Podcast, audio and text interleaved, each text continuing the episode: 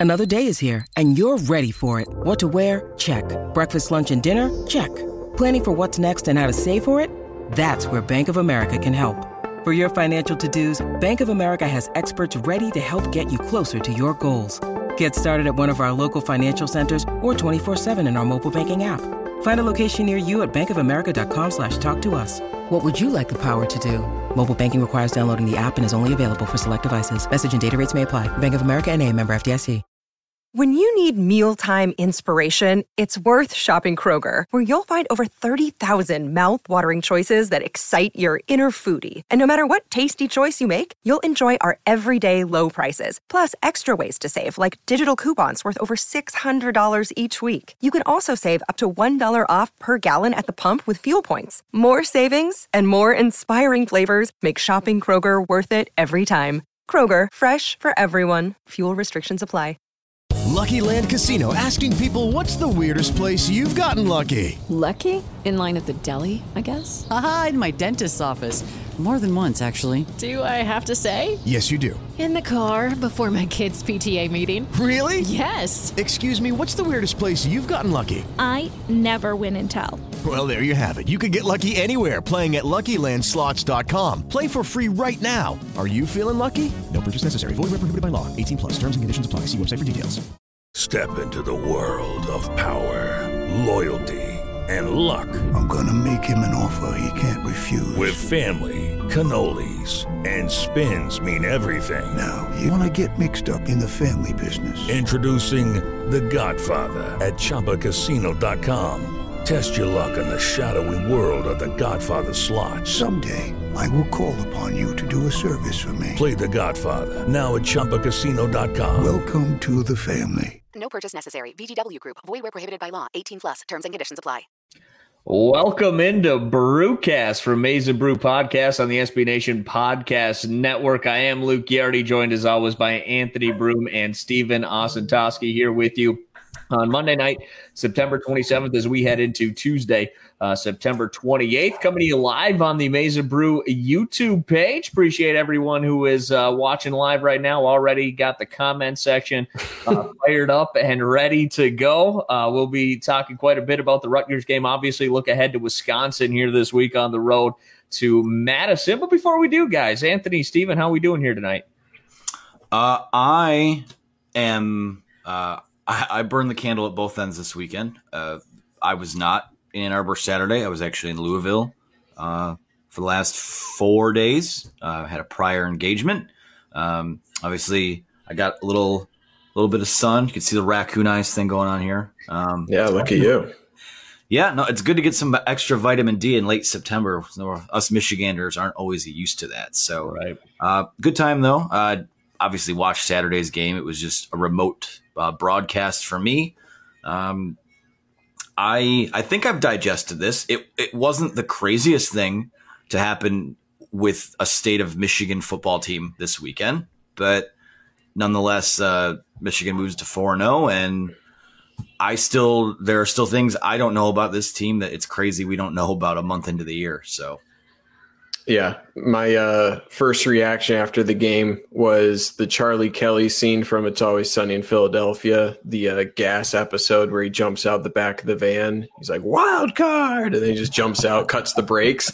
That feels like Michigan. That's exactly where I'm at, where it's just like, you ask me who this team is, and it's it's hard to say. But uh, it was funny because I was on I was on the drive home from visiting some family and uh, listened to the first half on uh, on the radio most of the first half. I was like, this sounds pretty great. This is pretty good. And then I start watching the second half. I'm like, did I listen to a different game? What was going on? It was pretty stark difference. But uh but yeah, man, there's there's lots of questions that are now becoming concerns. I think we're learning that uh, some of these things we're seeing more data come in where it's like okay i think i think there are some fair concerns here um, and uh, judging by the comments alone here i think uh, people are are really really looking to talk about it um, i think there's there's lots to discuss yeah, there uh, there certainly is here, and obviously, I mean, the the game started like pretty much every other game has started for Michigan. Is they it was methodically it, they looked exactly what a team favored by 20 and a half points should look like in a half of football. Yeah, absolutely. That first drive was exactly what we've seen all year from them. Uh, mixing uh, of runs, obviously, uh, a few passes here and there, but running the football, ending up with a touchdown on, on that first drive. And uh, the defense was really good in that first half, and Michigan was able to move the ball quite a bit. Um, I think there, obviously, people are talking a lot about the passing game, uh, particularly the play of Cade McNamara and you know how he looked in the second half. But there well, was that. Where, do we do we start with Antoine? who's taking an issue with us on a number of fronts here. I yeah, mean, we should you know. we should nip these in the bud here. So yeah, and, and I think so. Basically, there's there's a lot of com- thank you, Antoine, for watching. Those of you who are listening after the fact, we stream these podcasts every Monday night here on the YouTube channel. Uh, Antoine was pretty vocal either last week or the week before about uh, Michigan needs to pass the ball more and, and get those reps and uh, we're hearing we're hearing about it from them after how things went on Saturday, and I want to just address it by, um, you know, in a game like the Washington game, like I I get I get these types of questions for Western Michigan and for Northern Illinois. Like those are teams that you should never lose, not only not lose to, but you should always beat them pretty handily. So to to put things on on film and get reps, I get the desire for that.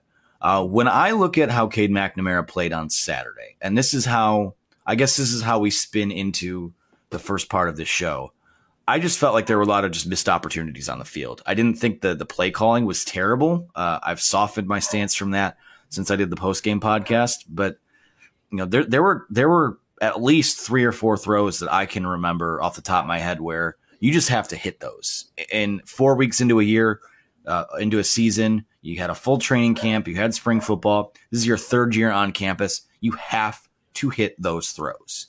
And, you know, this is what I said last year. Like I've said this during our basketball podcast, and Luke can attest to this.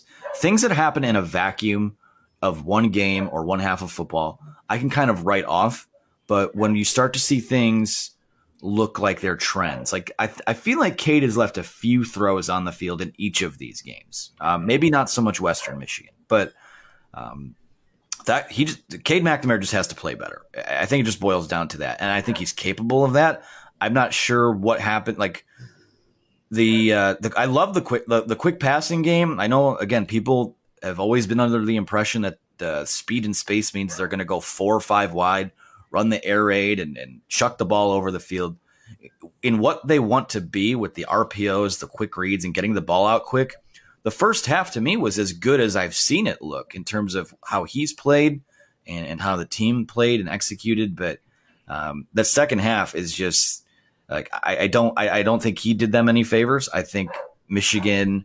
This is I said this the other day in the podcast. They've my concern with them is what happens when someone punches back and you can't just push someone around. And and they're so they're so confident just short i don't know if to call it hubris or not. I don't think that's fair to them but they're so confident in what they are that when they get thrown off schedule um, i think there's a little bit of a deer in the headlights look. And i feel like i saw that on saturday. You go you come out and you go three and out on your first four drives and it was just I don't know if that's a sign of things to come. I don't know if that's the vacuum of 30 minutes of football. Um, but the only way you get answers to that, you don't get answers to that by spewing hot takes and and shaking your fist to the sky and saying, "Oh, this is the same old Wolverines." We're not going to know what the hell Saturday second half was until we see what happens this Saturday. And I'm sorry if that's not sexy to talk about, if that's not um, the answers you're looking for, but that's just the fact of the matter here. I have no idea what to make of that. Yeah, well, I, I want to go back to to kind of what I was uh, saying here was that I thought Cade for the most of the first half played really good. I thought he made a lot of really good throws, and the one the roughing the passer where he took the hit on the chin, it was a really good throw to Cornelius Johnson and a huge gain on the play. And Cade was not the same after that hit.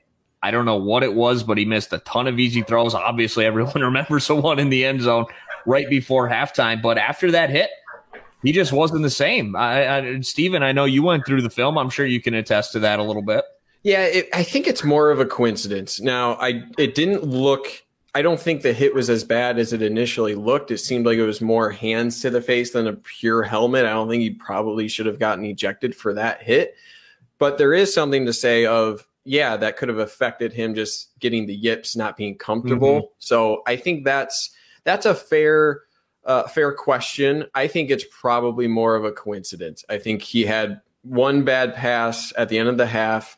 Um, to be fair, Schoonmaker did stumble kind of on that route, so he probably should have been a little closer to that where that throw ended up.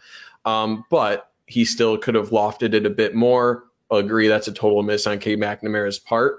On a couple of the throws, the one to Sainristil in the second half, it was on a slant, kind of looked similar to some of the more successful passes in the first half. It was a little bit low, um, probably catchable, but still a tough pass. There was one uh, out to AJ Henning that I think Henning uh, gained a little bit too much depth after the cut on the out route, and that's kind of a tough route. He was relatively well covered. A throw um, that's behind AJ Henning could potentially be in a position to get pick sixth there.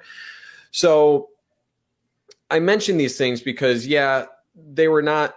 I mean, it's not great. He had a, he had a bad half. There's no other way to to describe that, but it's not like he was he threw like two picks and put the game really in danger. I mean, obviously you want to be picking up more than one first down in a full half of football, but I think people who are already calling for JJ McCarthy are are are not seeing the downside of having a less safe option. JJ McCarthy for sure will have more flashes. I think you'll see a, a better arm talent, but knock on wood, Cade McNamara hasn't turned the ball over. There, there's value in having a safe option at quarterback, even if he is a little bit limited physically.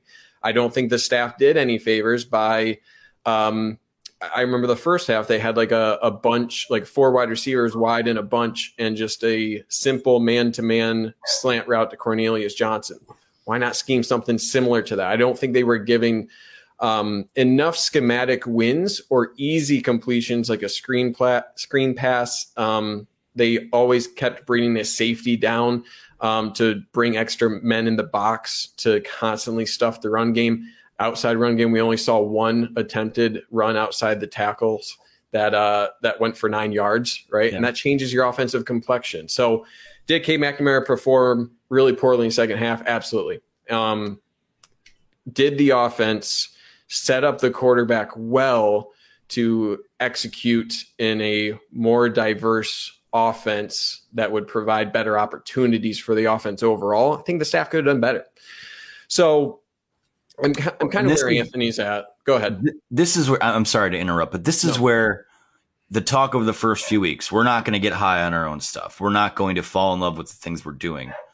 Doesn't it kind of feel like they fell in love with the things that they've been doing? And it obviously it didn't it didn't equate to what um, it was similar to the Michigan State game last year. Uh, obviously, Michigan won, so it's not similar in that regard. But um, you just kept running up the middle and running up the middle because you felt like eventually you could and something would break because I think they were kind of confident in their own stuff. And when you run the ball for 340 yards or whatever it was in the first three weeks of the year in each game, I get it. Um, you know, Blake Corum and Hassan Haskins are your your two best players on offense. Um, but uh, I, I, do, like I said, um, it's tough for me to I just think it's a it's kind of a team.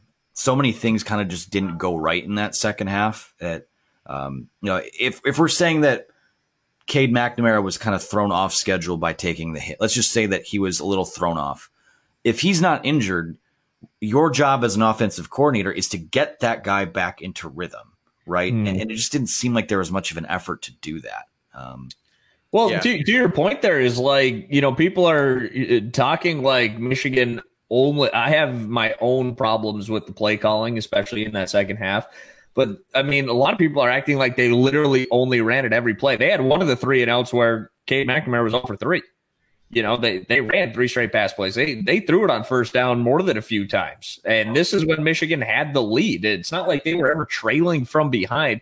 I yeah. feel like that's getting lost in a lot of this too, right? Is that Michigan won this football game.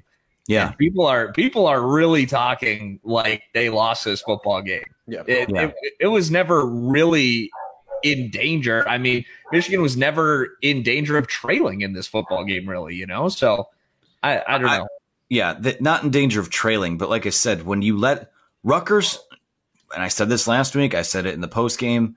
Rutgers is not. This is not Chris Ash's Rutgers anymore. Right. They came to Ann Arbor on Saturday. Vegas be damned, looking to compete and win a football game. So, like I said, it, it to let a team like that hang around, that's that's dangerous. And and something that also, I have no idea what's going on. Sorry, an ad popped up. Um, God, I'm so flustered today. Do you want a credit card, Anthony? It's no, I, offering I, you- I have one. I have one. Trust me. It's uh no. Um where I was going with that is that it, there's still so many unknowns and that even like the computer like it's funny Michigan actually improved in the eyes of the computers this weekend because a lot of them had the Rutgers as a top 40 opponent. So that goes down as a quality win for them. And I still think at the end of the day, I mean, you got out of there with a win, but what you see is, you know, every even teams that are good have a couple game, one or two games each season where something like this happens. And I think what Michigan fans are bringing into this, and they're right to do so, is that typically games like this have been um, kind of teasers for what's to come. Right at the wall. And I think you're totally justified in feeling that way. A lot of the same people are are in place in, in terms of that power structure, but you know, to me, there's just there's still just so much with them that's different. Um, and I think they're better in a lot of areas, namely the offensive line, namely the backs. I do think they're probably as poised at the quarterback position as they've been since, you know, Wilton was healthy or since Shea was playing well that first year. Um, it's just a matter of you have to execute, and they didn't do that on on Saturday. I, I don't know. Michigan hasn't hasn't won at Wisconsin since 2001, and if it's going to happen, it kind of has to happen this year. Because if, if it doesn't happen against this Wisconsin team, then I think we're kind of right back in the muck of of where like this has always been circled as the where are you at type of game. And even though you know with Wisconsin, and I know we're still we're talking Rutgers here, but um, I just I feel like I can't make any definitive type of prediction until we see what what shows up on the field on Saturday because this this at times has been a completely different football game or football team away from Ann Arbor. So Mhm. that's why I'm not. I people hate me for taking the wait and see approach and uh, being patient and not going fire and brimstone. Um, I, I there are just so many things I need to I need to see still, and I'm a little more. Again, a couple weeks ago we had the conversation about questions, not concerns. Some of them are getting cranked in the concern pile. So Yep. um, that's what happens when more data comes in. Yeah. Go ahead, Steven. Yeah, I was going to say, I think when you look at just snap to snap and you don't have to go through, wait through commercials and, and wait for, through the defense and things like that, you look at the offense and they're like relatively close. There's a pass to Erick All that was, you know, just off the fingertips. I mentioned the Sainristil pass that was just a bit, a bit low. There are Mhm. things that are close where it's not like, man, we are like just lost out there, right? It, it's miss missed execution that like you can see, but when the defense is giving up a 70 yard, like 12 play drive, that's like a goal line stand for a field goal that happened twice, another missed field goal from Rutgers. When you add in that context of like, look how easy Rutgers is making it look, right? It felt like any read option for uh, Noah Vedral is getting seven yards, and you're just like, why can't we do this? Right? It seemed like Rutgers had a really, a really easy time understanding what Michigan's defense is going to give you, which apparently is an eight yard out or an eight yard hitch every single time. And mm-hmm. good luck st- stopping Rutgers when they have three downs at second or two, second and two or shorter. So it's it's things like that where when you add that on, you're you're mad about that and then when you get to the offense and they're struggling to execute you're more mad about the offense because of how easy the opposition makes things look so i think the final thing i'll mention about like the offense execution i'm i just am really sad that true play action pass isn't a thing think of how powerful like a hard boot action off of a uh, fake to Blake Corum would do, and it's just not something that happens often. Um, it's just not a part of the playbook. It's not something that Gattis really believes in. It's more RPO looks that we're again consistently questioning: Is this actually an RPO read? Does the quarterback actually have an option in this, or are they just trying to add that for an extra element that they we, that they hope the defense will honor? Right, the QB keep in those scenarios. So all of this is just to say it's it's a reversion back to what a lot of fans thought this team was going to be. That temporarily for three games, Michigan seemingly was on a different path, and now this one half leaves that sour taste where everyone is just um, staring into the abyss, wondering what what's happening to their football team that they thought had had bucked a lot of trends that uh, they've been seeing for the past, you could say, five years or so. So, yeah, man, I don't. I, again, I'm always one kind of with Anthony where the more data, the better, because that first half looked like it looked like exactly what you want Michigan offense to look like against that team. And Rutgers, as funny as it is to make fun of them, I think in terms of talent level to coaching, they're about as close to their ceiling as any other team in the Big Ten right now. I think they're probably one of the top three best coached staffs in college football right now. I think Schiano is phenomenal. They have a great offensive coordinator. Um, they get the most out of their team and they don't make a whole lot of mistakes. Mm-hmm. And um, I think the only thing that you could really point to Rutgers and say, what the hell were they doing was some of their short yardage fourth down calls. Um, and the fourth and 10 at the end of the first half. I don't know what Schiano was thinking there. But from a play to play standpoint, outside of those kind of edge cases, edge cases, excuse me, Rutgers is a really well coached team. And I think they're close to their ceiling, which is a probably six or seven win, possibly more if they uh, can find some luck here. But um, I don't think that was a bad Rutgers team. And um, and yeah, I there, there's a lot to learn more. I'm more just sad that play action pass outside run diversity. It feels like the team is fine with a two possession lead. And it yeah. just makes me scared whenever that happens. We're just like, we got to clench yeah. and hold on. Con- conservative yeah, conservative football can get you to eight or nine wins a year. It's not going to get you more than that. No. And that's that's what that's what we saw in the second half. Um, Someone pointed it out, I think, on Twitter. Felt very Army 2019. I mean, you, you just kept getting runs in between the guards. Uh, just nothing to the outside, no creativity like we saw. Stephen, uh, to your point, man, you know, I've been very vocal uh, v- about trying to get some more play action passes, particularly on first downs in high leverage situations. I would love to see that.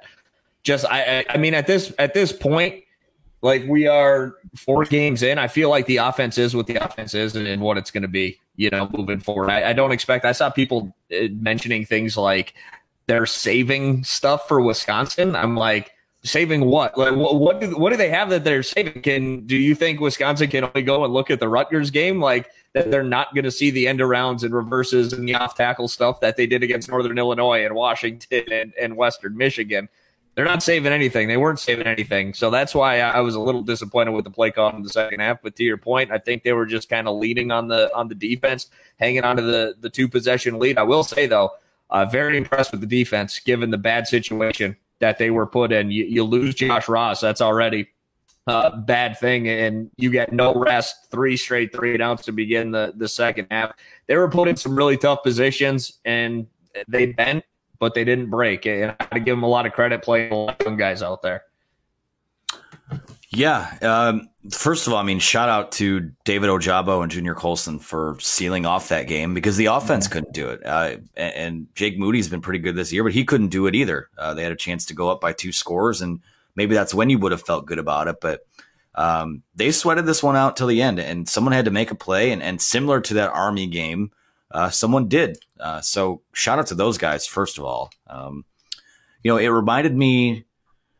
It reminded me again a little bit of the earlier portions of last year, and that your offense was so inept in that second half of the game. The defense was on the field the whole second half, so those guys are gassed. The fact that anyone was able to make a play that late, um, I think that's they they showed me a lot with their resolve on Saturday. Um, that's that was a that was to me again, I know some of the there's there's stuff that they still need to work on, and I think we kind of came into the season assuming that that was going to be the case with this defense. They're still, to me, uh, talent deficient in a couple of critical areas, namely, um, namely at cornerback. I'm not crazy about what they have at safety. Um, you know, defensive line; those guys have potential, but have been. Um, you know, I thought they got pushed around a little bit. It's uh, like I said, it's it's just one of those games that I, I think what it what it's done is, and I'll call them the, um, well, I won't call them names. The portion of the fan base that looked at those first three games and thought that this was the type of game that would happen um, because of those other how those other three games went, and they didn't work on certain things. They didn't pass the ball enough. Um, this was the type of game those people expected to see. I still don't know if that's this is good. I mean, if this is the norm, then we're right back to this potentially being a seven or eight win football team. But uh, I think there's just more there to um, I, I just what we've seen so far. I tend to believe, like we all know, they can play much better football than this. It, it's not a they weren't in a dogfight with Rutgers because Rutgers was was even in talent. Uh, Rutgers was well coached. They didn't make mistakes. They didn't back down from a fight. And I still think there are probably guys on that team who, despite how last year went, probably aren't used to that when seeing the team with the, you know, the the Rutgers name across their chest doing. So um, I think it also, it's also worth pointing out that it wasn't necessarily a dogfight all game. You know, it was a 17 no. at halftime. No, and this is where I think I hope this can be beneficial for them in that they learned they were finally in things finally kind of didn't go well for them. And somehow, some way, they were able to do enough to pull through that. Um, I think, based on what I've seen from the mental makeup of a lot of those guys, like I, I can't sit here and say it's not going to be a group that doesn't let it happen again, but I do think it's a very self-aware group that knows it can't let that happen again. So, um, I'm, I'm, I mean, people, I know people are probably afraid and think that going into Wisconsin Saturday is a death march. I'm, I'm extremely excited to see how they come out and play because for me, and again, people hate, might think this is boring or vanilla anal- uh, analysis. To me, the only thing that matters is what happens next. So, mm-hmm. yeah, yeah. I mean, you either you either learn from it or it was a crappy game, right? I, I think anyone anyone will say that you're going to have a game like that in the future, whether it's against a good opponent or not. Those games, there's a lot to learn from a game like that, not only from the X's and O's, but from the mental standpoint of, of your team, having that mental resolve. If you go through the regular season, uh, like a Clemson, and you don't play anybody all year, by the time you run into some some opponent that'll you know kick you in the teeth, you won't know how your team's going to respond to that, and you won't know uh, where the gaps are within your team to to adjust to those scenarios. So for better or for worse, at least we can say we had that um, going into other games. And I'm thinking from the defensive standpoint, it's got to be really, really damn hard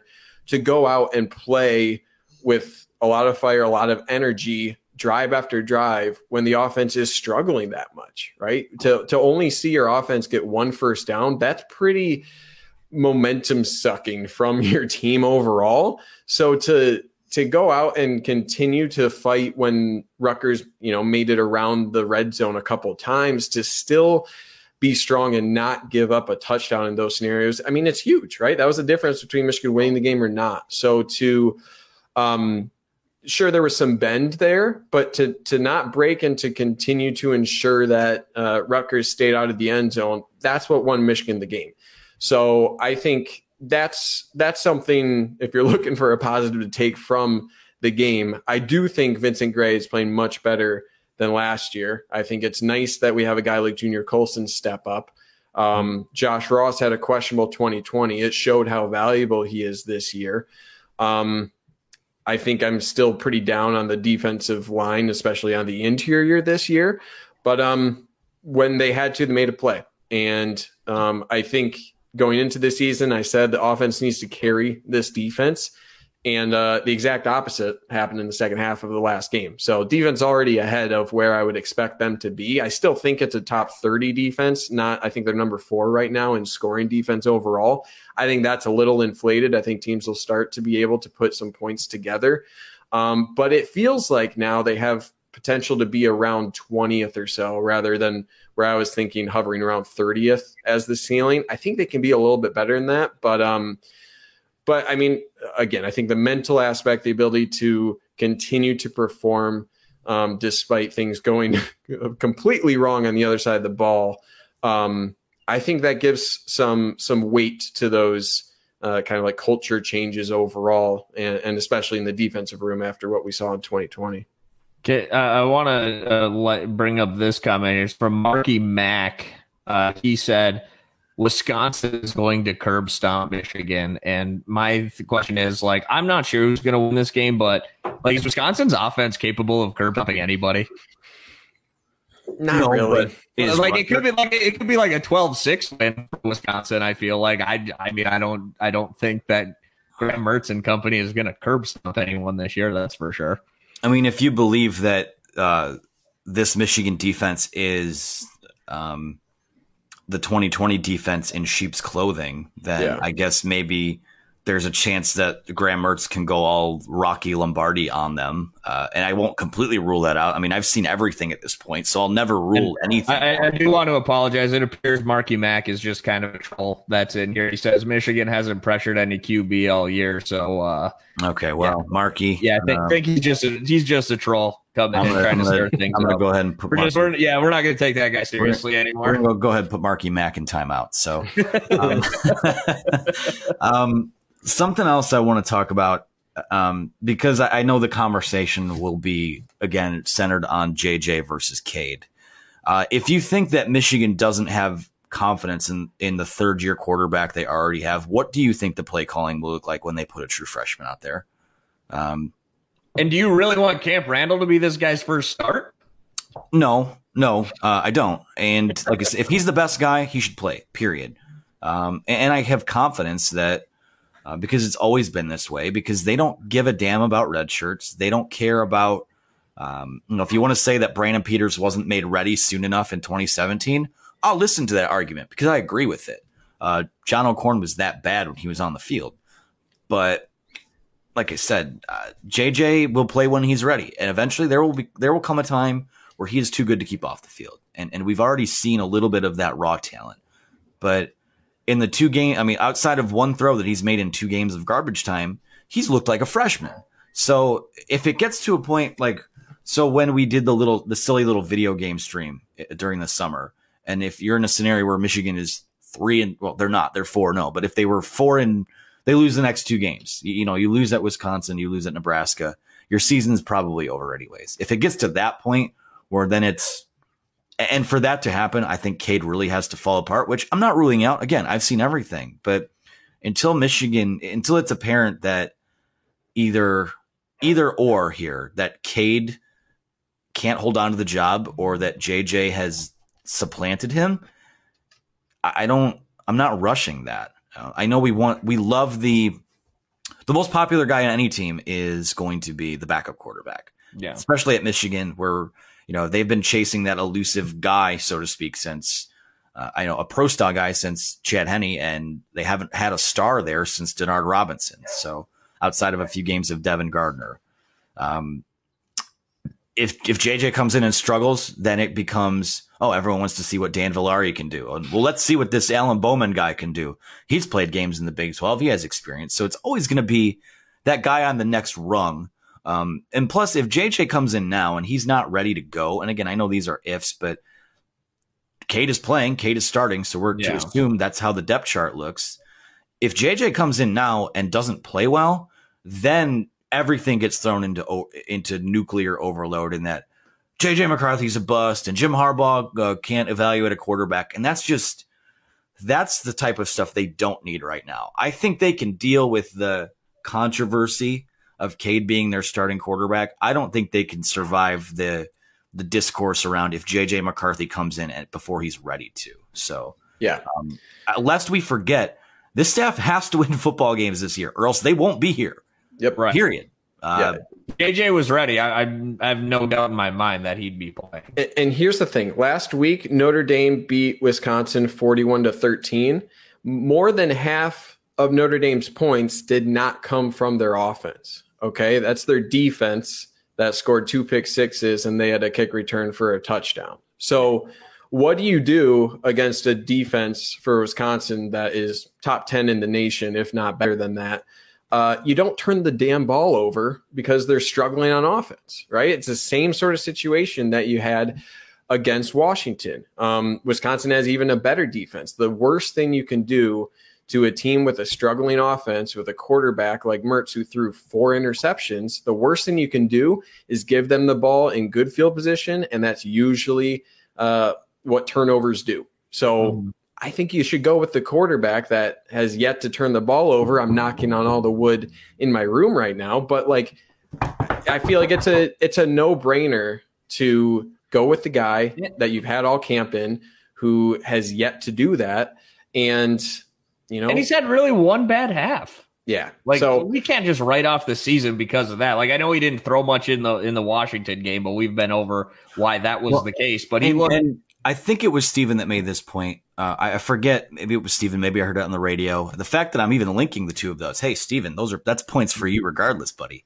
Um, when you don't throw the ball a ton, your margin of error is just yeah. so much, uh, right? So much less, and you have to like if you throw the ball 16 times like he did on Saturday and you miss three throws, four throws, whatever it is, that's, I mean, extrapolate that over the course of a game. And those are missed opportunities. Mm, and sure. they have to, they have to be, they just have to be sharper there. And I'll yeah. say this to his credit.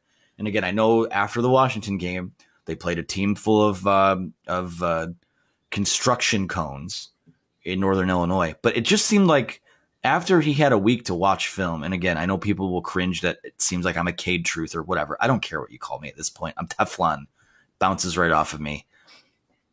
It just seemed like the ball was coming out quicker after he had a week to kind of see what was. And the ball, I thought the ball came out quick on Saturday. It just a couple key moments, it came out inaccurately and not where it's supposed to be. Mm. Um, that's a footwork thing. That's a mechanics thing. That's you know, just not making a play and uh, they left some potential on the field Saturday.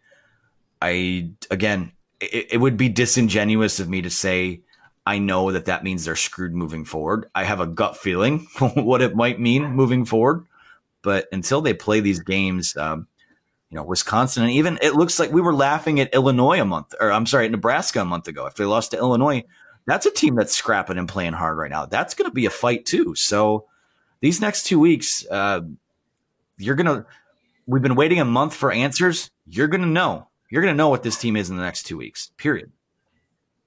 Yeah. If, if there's going to be a, a time for a QB controversy, it's it's going to be after this game, right? Like it, we're going to have an answer to whether or not McNamara is going to be able to step up to the plate here because I think Rutgers showed that um, there's adjustments that need to be made in terms of the overall balance um, of the pass game. It's Wisconsin is is too good um, on the defensive line to um, really exploit through the run game. And now that Michigan has kind of been proven that yeah, against Rutgers, we're going to have to uh, schematically win through the air a bit more here. Um, you know, it, it's it's not like we'll be going into this game without with that being the first time, right? We saw it with Rutgers, and now now it's time. Now it's time, and um, I agree. It's not the time at Camp Randall to start a, a true freshman or you know a, a, young quarterback like that. You just you, you need to you need to run with what what you have right now, and you're going to learn whether or not adjustments need to be made and after this game is is when I think that'll happen. So, um, yeah, I don't know, man. I, I I thought the line was fair to be in favor of Wisconsin. When's the last time Michigan has really proven themselves on the road? I had it mm-hmm. kind of as a toss up. If you wanted to add in the weird voodoo of Michigan's last what 15 years on the road and give a, a couple extra points additionally on top of the home field advantage towards Wisconsin, I wouldn't disagree with you. And I, I sent out a tweet that yeah, Wisconsin is what one and two right now, and um, those two losses are to Penn State and Notre Dame in games. Notre Dame game was close before it fell off the rails at the end of that fourth quarter, but um, it's a, it'll be probably one of the best one and three teams um, that I've seen in a long time if Michigan pulls out a victory there. So it's a team that could rattle off eight victories after the uh, after this Michigan game if it goes the Wolverines' way. So I, you know, people will say it's not a good team. There's a reason they're still I think number 29 or whatever when you look at the AP poll in terms of votes for Wisconsin right now, and I don't think that's going to stop anytime soon. Yeah, yeah, it's going to be interesting to see what the game plan is, right? Like, are are they going to just throw the throw the chair at the wall and keep running that football, or are they going to mix in some stuff early? Man, that's that's going to be we're going to know the tone early in that game. I think. Yeah. Well, here's where, and I feel like I've been picking on Antoine, but this is where a comment I totally agree with him. He says, "I'm telling you right now, Wisconsin will stack the line, and Gattis is going to have to call a balanced game. And not only that, those I agree with quick, that. 100%. quick throws when they present themselves, you have to hit them. Yep. Especially if you're only going to throw the ball 15 or 16 times. So I'm totally with you. I, I'm not. I'm not here to dispel anything we saw on Saturday as not a big deal. It's just, you know, in the vacuum of one football game, I don't know. I guess maybe maybe it's naive of me at this point. I don't know, but I'm still kind of holding out hope that this can be a pretty balanced offensive attack because I think when it's worked, we saw. I mean, the first half was quick passes. Uh, I think, um, you know, we're starting to see the wide receivers kind of look comfortable without Ronnie Bell out there. Um, but got to put those guys in positions to succeed, and guys have to execute. So if one of those things is off, you're going to be in for a long day. If both of those things are off, you're going to be fighting for your lives at the end of a football game like they were on Saturday. Simple as that to me. Yep.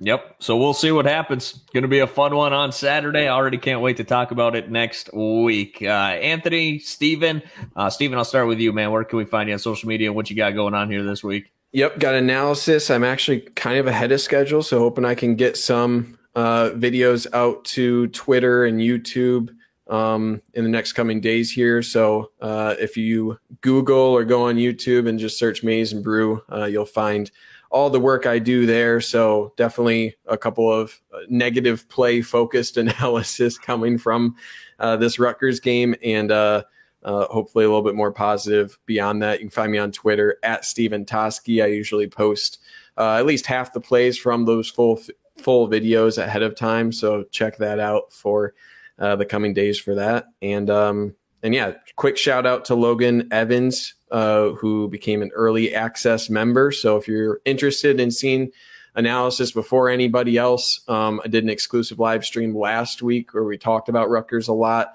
Um, lots of cool stuff on the channel uh, coming through that. So go over, head to the channel, press the join button, and it'll uh, have different options for different membership tiers there. Anthony, where can we find you, man?